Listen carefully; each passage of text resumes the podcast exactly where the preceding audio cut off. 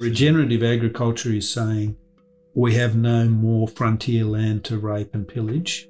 And uh, excitingly, we have an opportunity now to build soil carbon, build biodiversity, which cannot but produce healthy food. And that's half the cause of most of all our ADD and all those problems that we're seeing in humanity now. That was Martin Royds, and you're listening to The Regenerative Journey. We acknowledge the traditional custodians of country throughout Australia and internationally, and their continuing connection to culture, community, land, sea, and sky. And we pay our respects to elders past, present, and future. G'day, I'm your host Charlie Arnott, and in this podcast series, I'll be uncovering the world of regenerative agriculture, its people, practices, and principles, and empowering you to apply their learnings and experience to your business and life. I'm an eighth generational Australian farmer who transitioned my family farm from industrial methods to holistic regenerative practices. Join me as I dive deep into the regenerative journeys of other farmers, chefs, health practitioners, and anyone else who's up for a yarn and find out why and how they transition to a more regenerative way of life. Welcome to the Regenerative Journey with Charlie Arnott. G'day, very excited about sharing with you this interview uh, this week with Martin Royds. I actually interv- uh, interviewed Martin oof, last year, May in 2019, at the Nutrisoil um, uh, Sustainable Abundance Conference there in just out of uh, out of Albury. Um, shared the stage with um, uh, I had the honour of sharing the stage with Joel Salatin, uh, many other um, wonderful speakers there, and Martin was there front and centre. So I pounced on him. He was an early victim of mine, um, and we had a fantastic, uh, fantastic yarn. Martin's a fifth generation farmer. Um, from Braidwood. He was an early adopter of regenerative practices way before they were probably even called regenerative, an early adopter of natural sequence farming. Uh, Peter Andrews was actually one of his mentors. Um, he's doing some wonderful things down there. Um, I was back at um, Jillamatong in March this year to see for myself the the impact that Martin's having on the hydrology of that landscape, and my goodness, um, it is it was absolutely telling, coming out of a drought, um, how much um, the landscape had um, was healing at that time, and also had actually got through uh, that pretty dry period, um, relatively unscathed, except for some massive bushfires that had been through a couple of months before, of course. But Martin um, took that all on the chin as he does. So, uh, look, I'm really stoked about um, finally getting this one out into the world, and I hope you uh, look forward to listening um, to my interview with Martin Royds. G'day, I'm here with Martin Royds. Um, Martin, welcome to the show. Thank you, Charlie. Martin and I have been uh, circling around each other for some time. We keep on bumping yes. into each other really briefly at uh, events and functions. So it's it's wonderful to actually spend some time with you and uh, and really dig deep into your life, Martin. Deep. Are you ready? Ooh, it sounds dangerous. no, I'll be I'll be gentle. You're, Martin, I'll find some interesting things down I will. I'm, I'm a bit scared, actually. We've been talking about fungi and all that sort of stuff. Yeah. Yes, subsurface stuff. Let's do it. Martin, can we start with uh, your journey. You know, where where where your sort of journey into agriculture and to this point. Right, I'll give you the shortened version. Um, I was always very interested in in growing things. Even at boarding school, I had uh, a little veggie patch, and I went out. And for some reason, I always felt that the economics I'd learned at school was that our terms of trade were dropping and our cost of production were rising, and my fear was that those two lines would cross. And I felt that agricultural training, the ag courses and that sort of stuff, wouldn't um, probably give me the answers to that. So I went and did an applied science degree at um, what's now uh, Canberra University and took that back home. I got um, home after that to the 1982 drought. And um, I'd been helping on the farm during the weekends and things like that over that period. But uh, that's when I was really thrown in the deep end. I saw 10 centimetres of topsoil blow away off our hills. We flogged um, our country with set stocking. And uh, so we lost all our pasture. We ended up at the end of the drought with some very skinny cows and poor sheep. And uh, my father had burnt out by then, and, and my brother uh, racked off overseas. So they uh, was sort of left holding the can and thought, well, let's never let that happen again as in landscapes wash away. And then, as it with most droughts, they end with a flood, and we ended up with what wasn't hadn't been blown away, washed into the dams or off the farm. And this is at, at Braidwood? In Braidwood, yes. Yes. So on the family farms, um, oh, um, Jinglemoney, Beadavale, Margaret Farm, and that. And so I took over running the farms. I'd, uh, I didn't realise at that time my father had actually had P.A. Yeomans' book from the 50s. He's, he gave it to me, a, a signed P.A. Yeomans' book from 1954. Um, but yeah, I got into agri ploughing and all that sort of stuff. And then I ended up in uh, contour ripping and uh, direct seeding and those sort of things.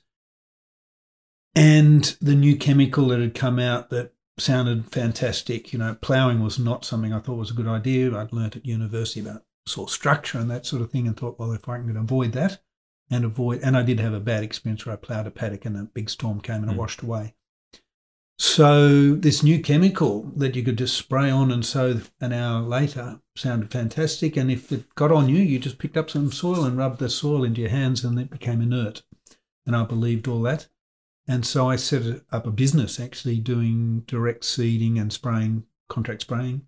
And I did experiment with other chemicals as well, MCPA and I used to, I found that I could spray a fifth of what they recommended, mm-hmm. change the plant structure from the, the carbohydrates into sugars and use sheep to eat the thistles in that case. So went racing down this chemical experiment and thought I was doing some great stuff and then turned up at home one day looking like the Michelin man. And I'd poisoned myself and was, um, yeah. And ever since then, I can't go near any poisons uh, or come out in a rash. And uh, yeah, so it was sort of a um, crash learning on getting off the chemical experiment. And even though, strangely enough, I'd sort of looked at organics and biodynamics and all that sort of stuff in, in earlier years, or maybe uh, permaculture and those sort of things. So, what age were you? What time of your stage of Um, I would have been in my uh, early twenties. Um, I uh, handed over the running of the family farms, and I was about twenty six, something like that. I went off, did some businesses overseas to make some money, so I could have buy my own farms, and came back and got into that, um, um, running my own farms, but on an organic system. And I, at the same time that uh, I was doing this chemical spraying and that I had a mate of mine, uh, Rob Gordon, who'd he, he used to employ me to come and spray his tussocks, and he rang up and said, "What, what's the cost of spraying solar pasture?" And that was back then was two hundred and sixty dollars a hectare. And then he said, "How long does it last?" And we were all still set stockers. And I said, "That's uh, five, seven years if we're lucky." And he said, "Guess how long it takes to get our money back?" I said, "Oh, I've never done that." And he said, and Rob was right into his computers, well ahead of his time.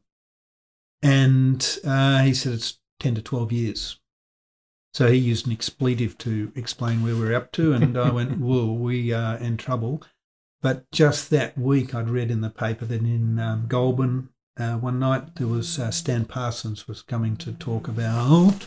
Um, uh, sorry, cut for a second. While we oh, there's Gillian. Yeah. we better. Yeah, right. Hey, hey, Gillian. Are you? Uh, where was I? Yeah. So Rob said um, uh, twelve years to make our money back. So we're, we're technically we're all going slowly broke in our grazing systems that we were using at that time. Stan Parsons was giving a talk in Goulburn about holistic management, and was, in those days uh, he sort of went on to do the RCS programs.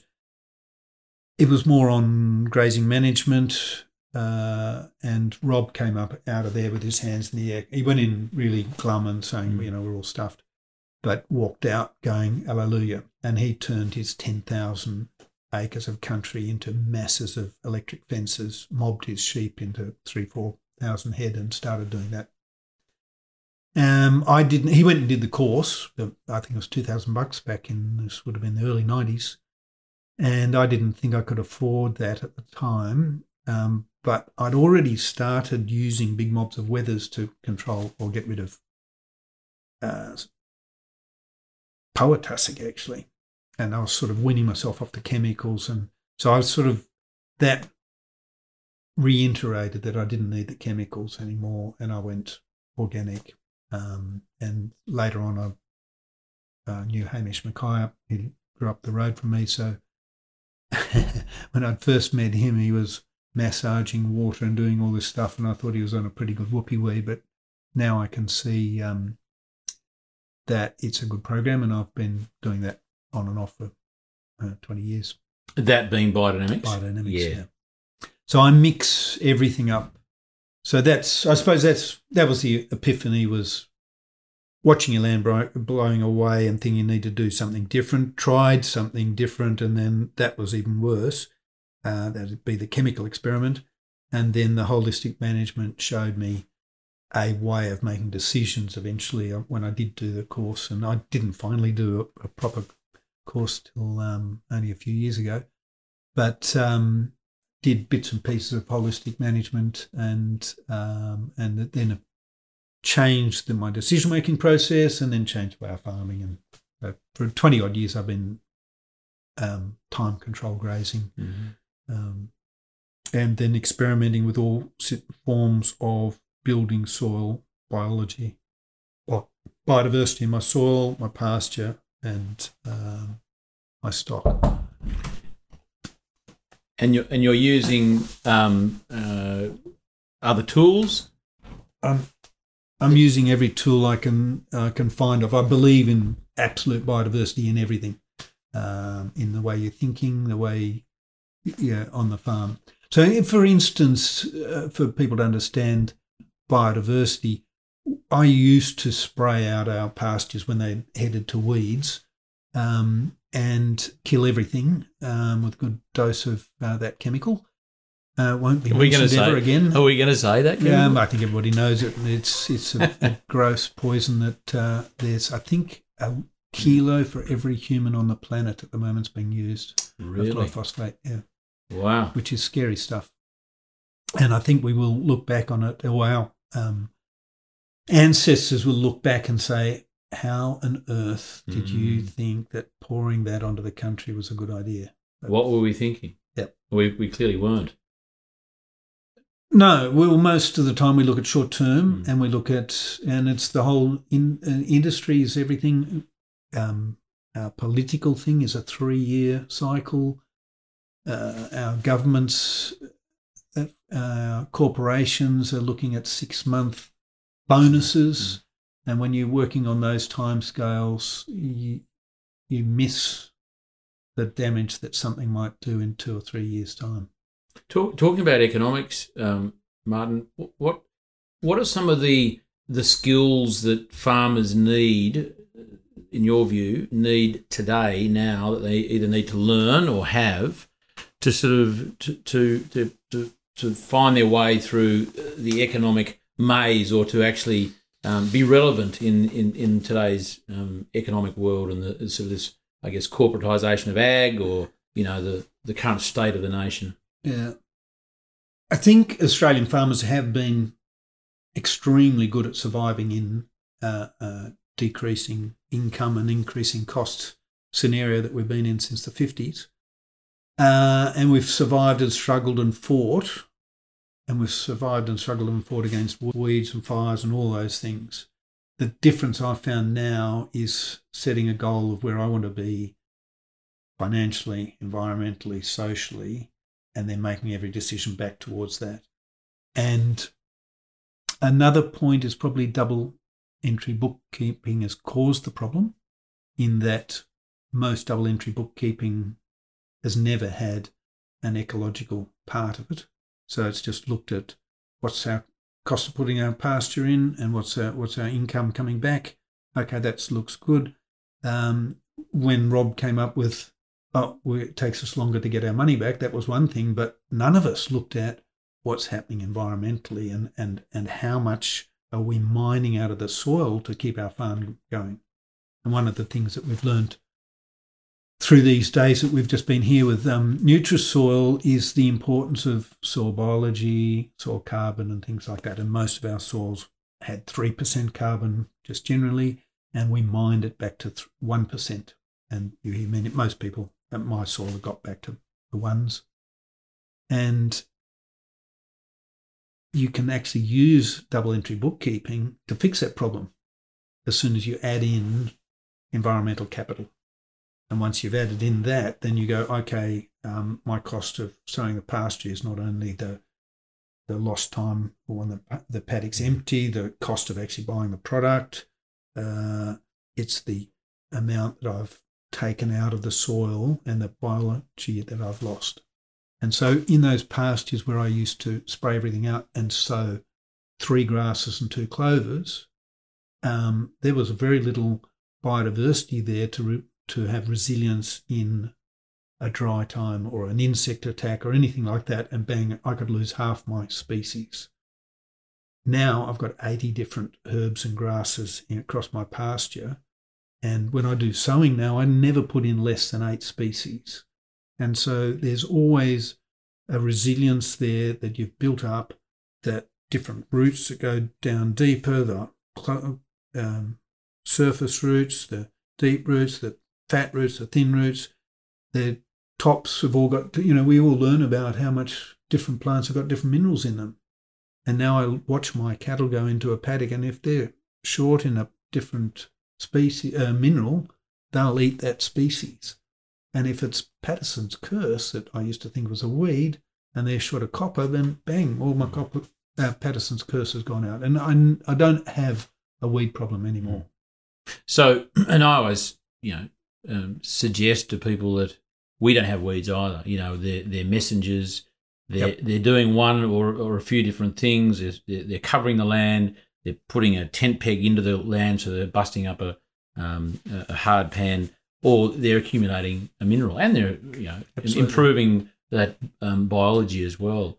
Um, while we're on um, the economics, what are sort of what are some of the I guess the the benefits of what you're doing economically in terms of you know co- uh, whether it's cost savings or yeah. production numbers or you know what because I think what's really important is to identify you know, for people who are looking to transition to, you know, what we're doing, regenerative agriculture, in that yep. sort of reasonably broad term, you know, okay, well, what's economically, how is it different? Why would I do that? I think a lot of farmers are not very good. At, I mean, we've got to do so much paperwork anyway. We're not good at sitting down and going, actually, what is our cost of production? Um, this dry period we've just gone through in the last um, 18 months so many people just said, well, I'm going to keep my cows. And so I bought buy the hay. And they don't sit down and go, how much is that going to cost? On all levels, not just the truck of hay coming in, how much is it going to cost in the pasture that I'm flogging the ground, the, the soil uh, structure that I'm um, compounding, etc., etc. And, and mental cost as and, well. Yeah, yeah, yeah, yeah, absolutely. So when you do a, a, a whole analysis of that, many people wouldn't have fed. Um, and now, unfortunately, most of the people have exhausted their finances and we're going into another dry um, winter and people are just selling cattle and they're as cheap as chips. Now, I sold all my cattle a year ago and I've got grass. And so I can buy cattle very cheaply. And if it breaks in the spring, then I'll have a new herd of cattle and are you are you buying now? Is that your? I started buying a few months ago.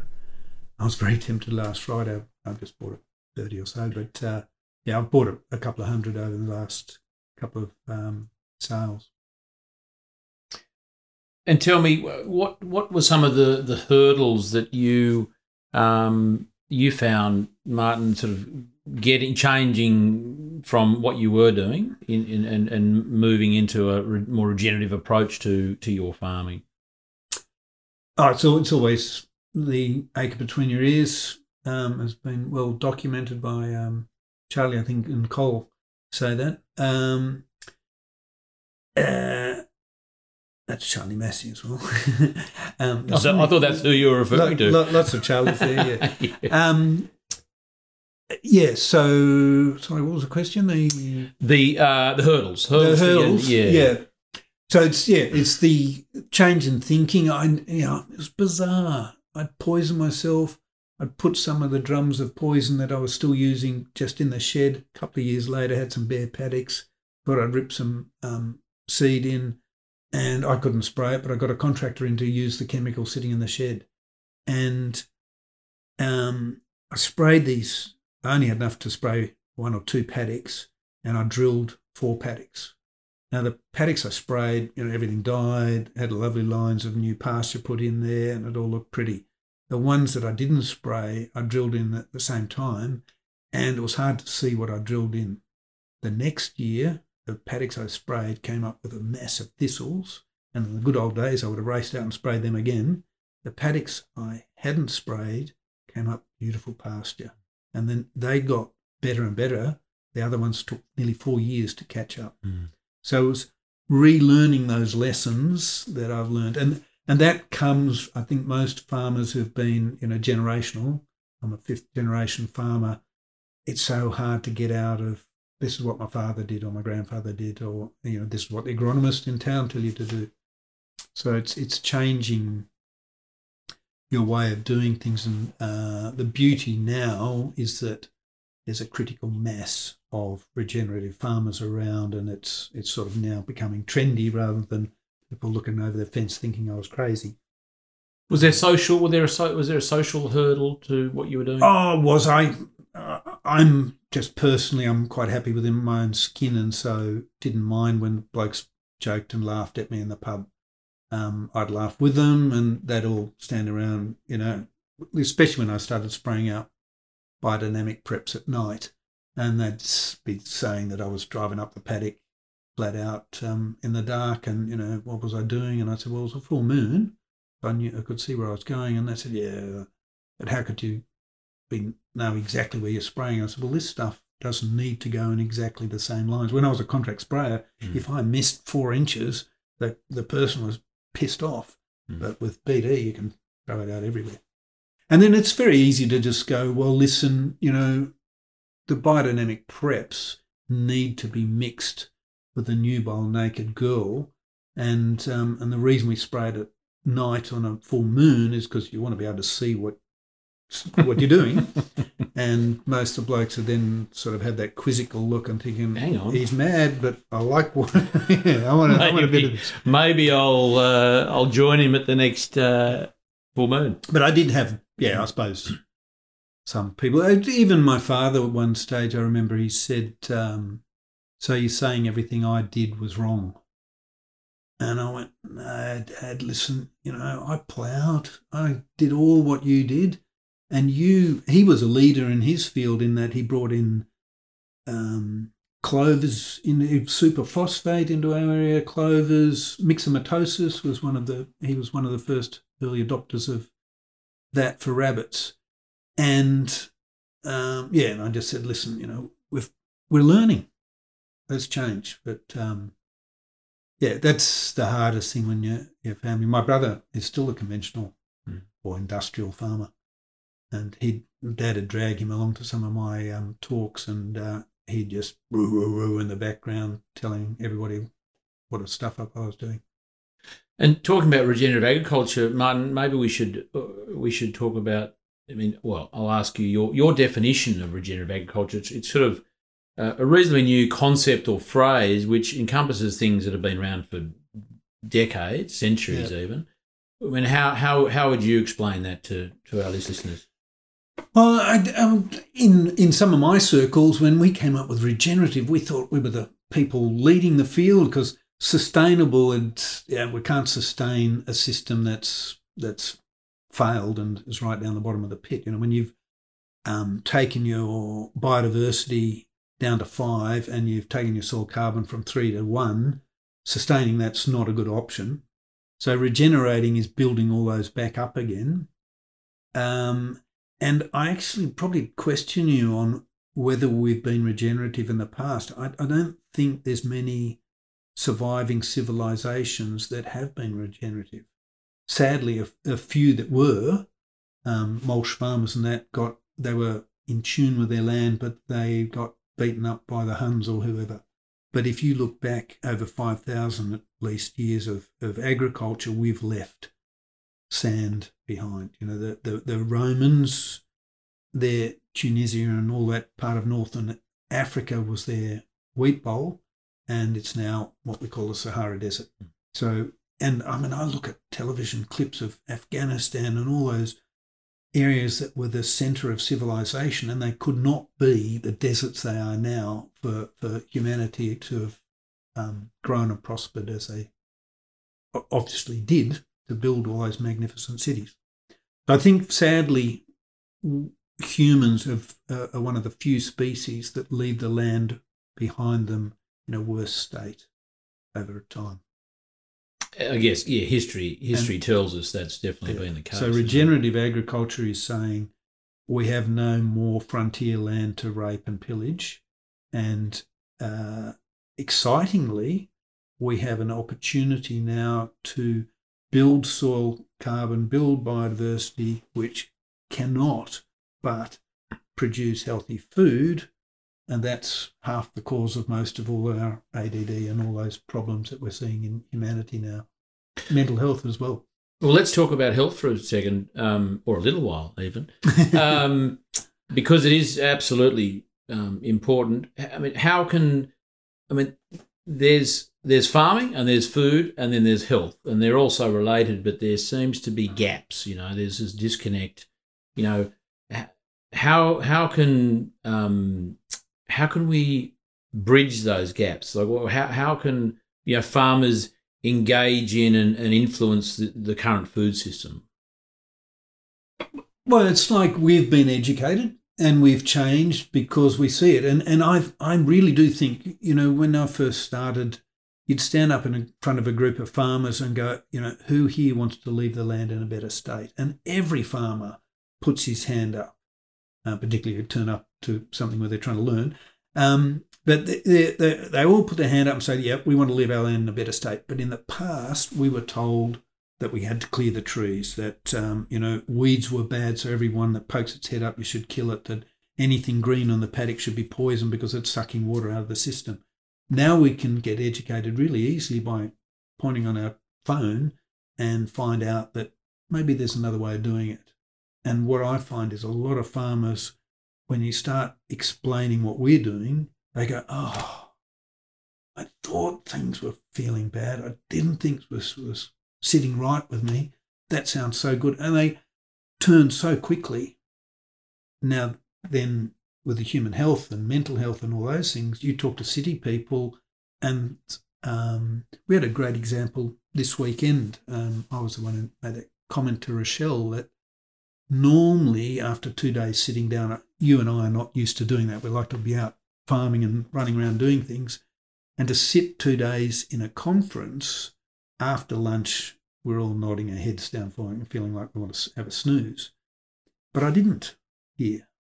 And I think it was the quality of the food mm. that, that came out, and it was the type of food too that um, um, the bush goddess made for us. Penny Scott, with, you're a legend. With, with um, love and, and everything, and, and local food and all that. But it was there was very little carbohydrates, very little sugar. There was, you know, for most people who look in there and go, this is mainly meat. Mm. And yet I sat there alert all afternoon and I looked around, nobody was nodding.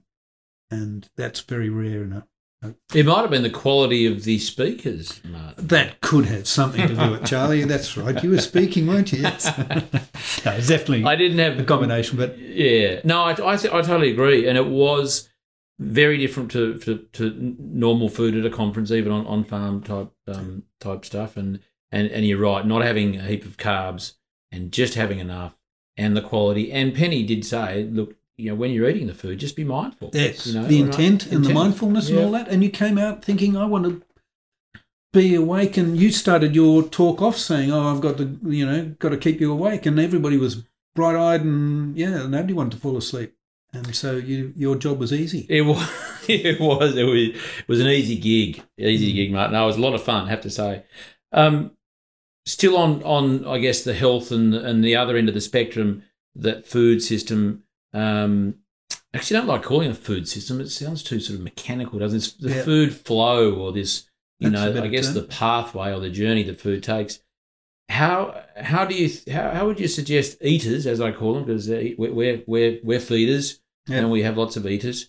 Um, how would you suggest that they um, become more engaged uh, with their food, and, and also, probably more importantly, how do they make a, a tangible tangible impact, positive impact on the environment, Well, the great, planet? great, great question. Because that they are the critical people. They are the voters with their money, with their, their taste buds, and that. And most people in the city, when you talk to them and start, uh, most a lot of people don't understand about nutrient density. And as soon as you explain that to them, they go, "Oh, that's why the carrot tastes like kerosene or, or chlorine rather than that beautiful one." Yeah, and when you say that carrot has got 81 parts per million of carotene in it, and this healthy organic one's got 20,000 parts, and the people are going, "Oh, right. So if I see one in a shop at five dollars a kilo and it's got 20,000 parts, and another one at 80 parts and it's a dollar."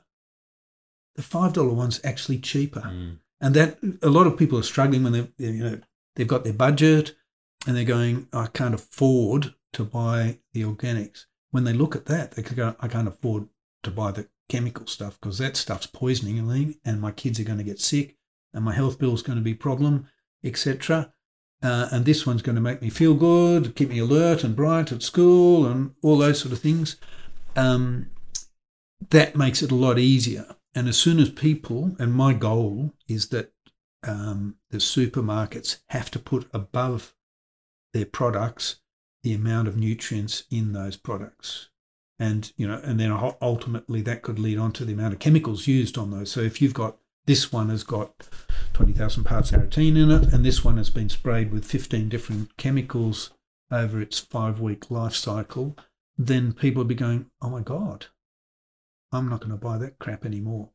So that's one thing. And what we discussed today, this is um, hot off the press ideas for saving the planet.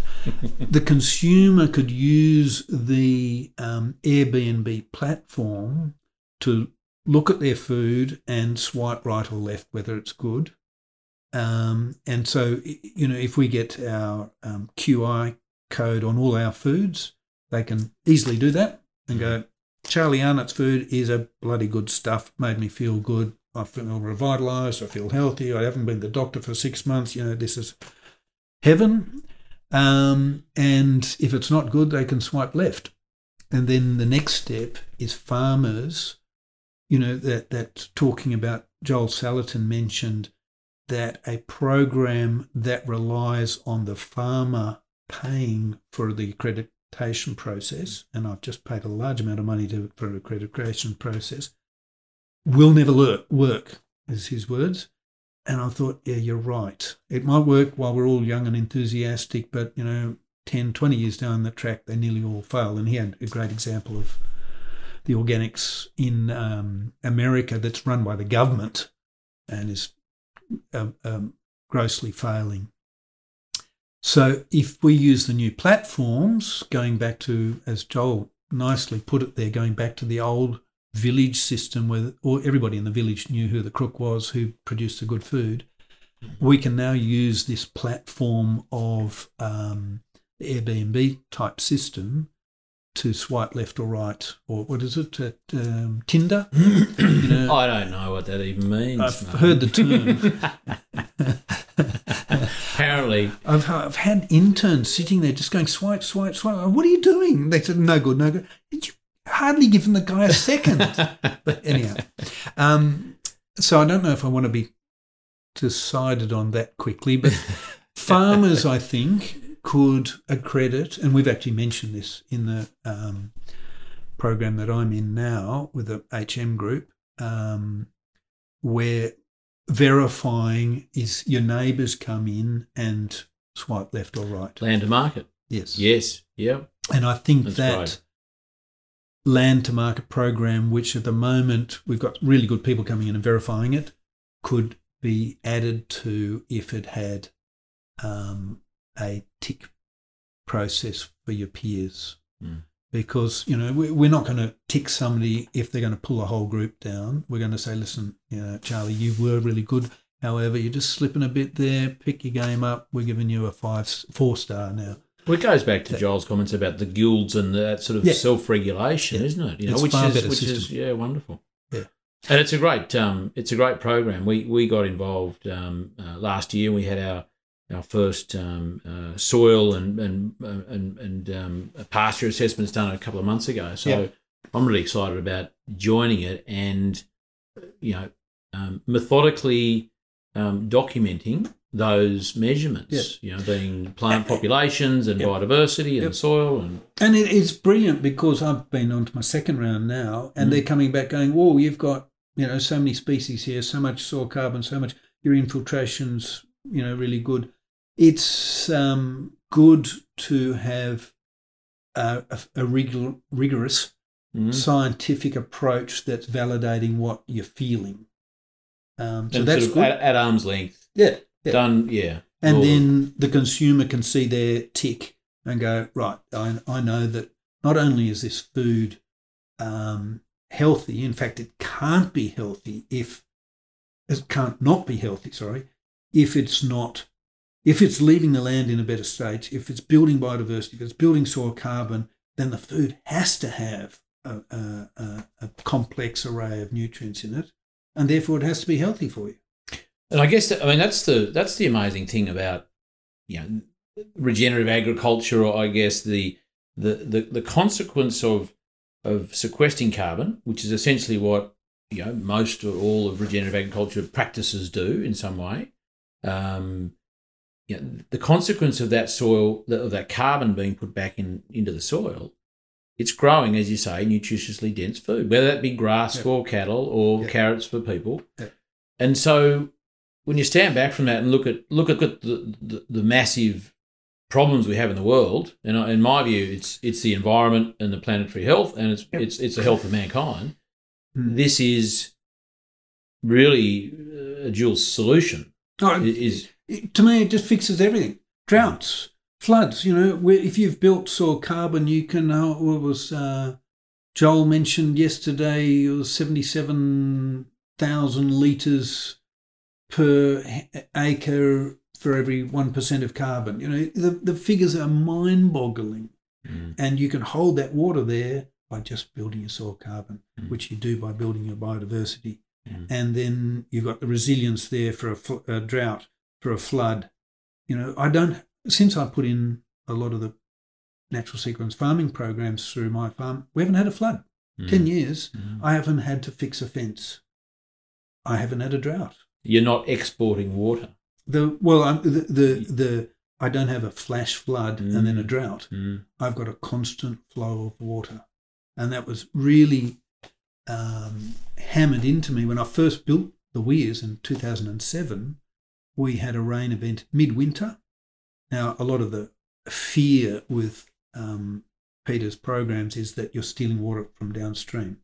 Now, this weirs were built in the in a drought of 07, and this rain event we had in June of 07 uh, was 200 mils over a few weeks period and snow, and it filled the whole system. Mm. One rain event. Now the Shoalhaven River flooded and was running thick brown mud down into Tallowa Dam, which supplies 10% of Sydney's water, and over the top. And I rang them up and said how much water went over the dam wall, and it was 430,000 megalitres of water. It was just a phenomenal amount of water.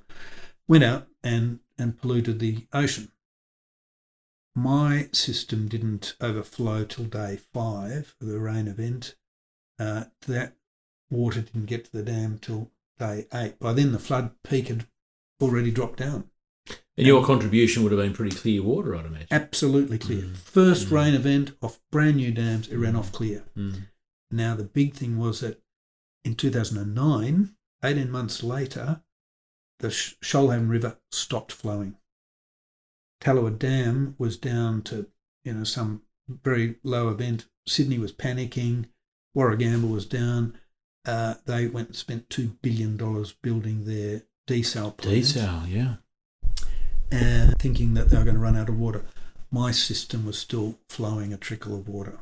In fact, that trickle rarely changes, and it's just a constant flow. And that trickle is trickling out of your system into the neighbour's system. So it's actually yeah. like a, a, regulatory measure that's actually Absolutely. a benefit for yeah. For everyone downstream, not just on your. your so the Shoalhaven River had stopped flowing.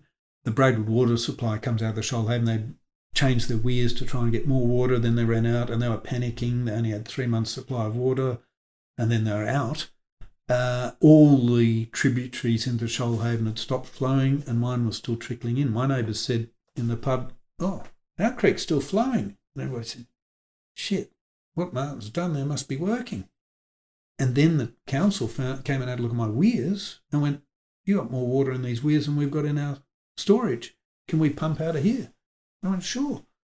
I was going to charge them, but um, just before they started doing that, it, it, rained. But the fact was that I'd, on just a two kilometre stretch of erosion gully, stored more water than the Shoalhaven River was flowing.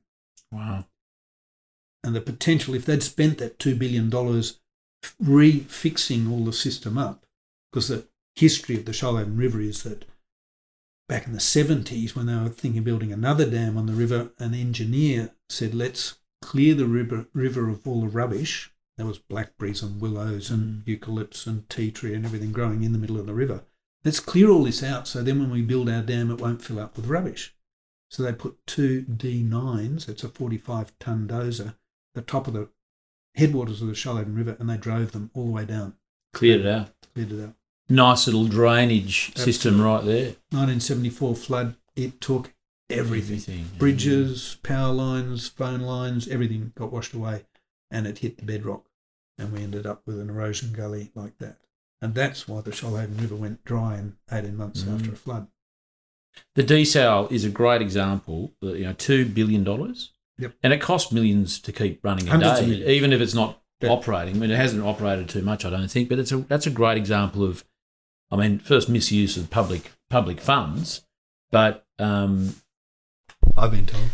Uh, it's a great example of, I guess, misuse of public funds and, and just a, a, a clear misunderstanding or, or, ignorance of, of the system. An engineering solution to a biological yeah, problem. Doesn't work. Yep. One last question. Um, Martin, because I could we could sit here all day, but you've got to go. What is your purpose in the world?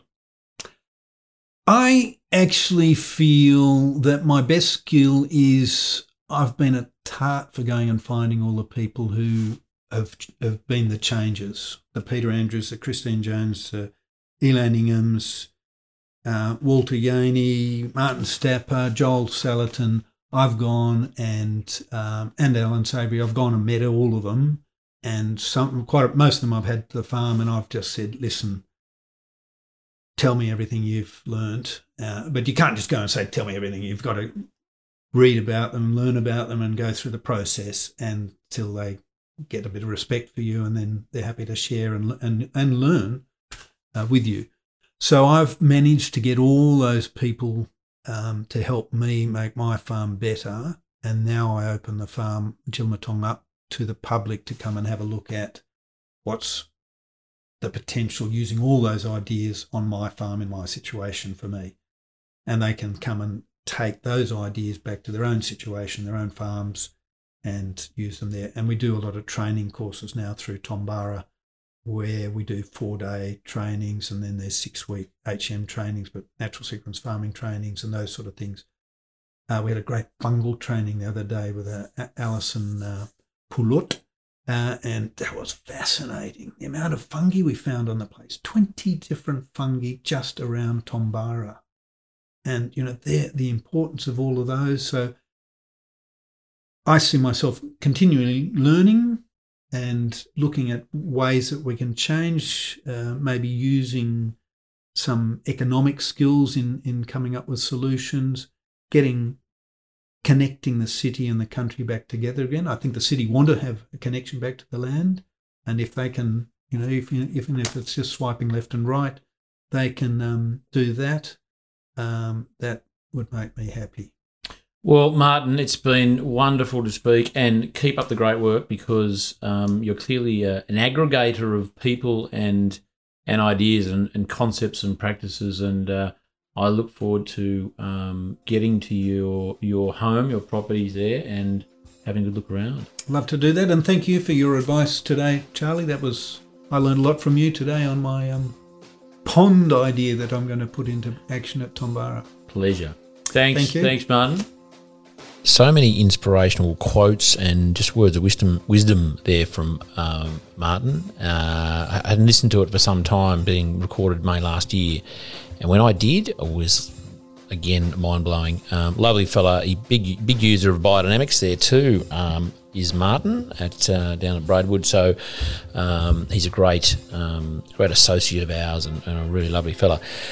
Talking about lovely fellas, next week, Peter Windrum, um, the bearded wonder from oh, Krinklewood um, uh, Vineyard Winery, um, Mecca, the beautiful um, estate. Uh, I, think, I think I can call it estate, Pete, um, down there.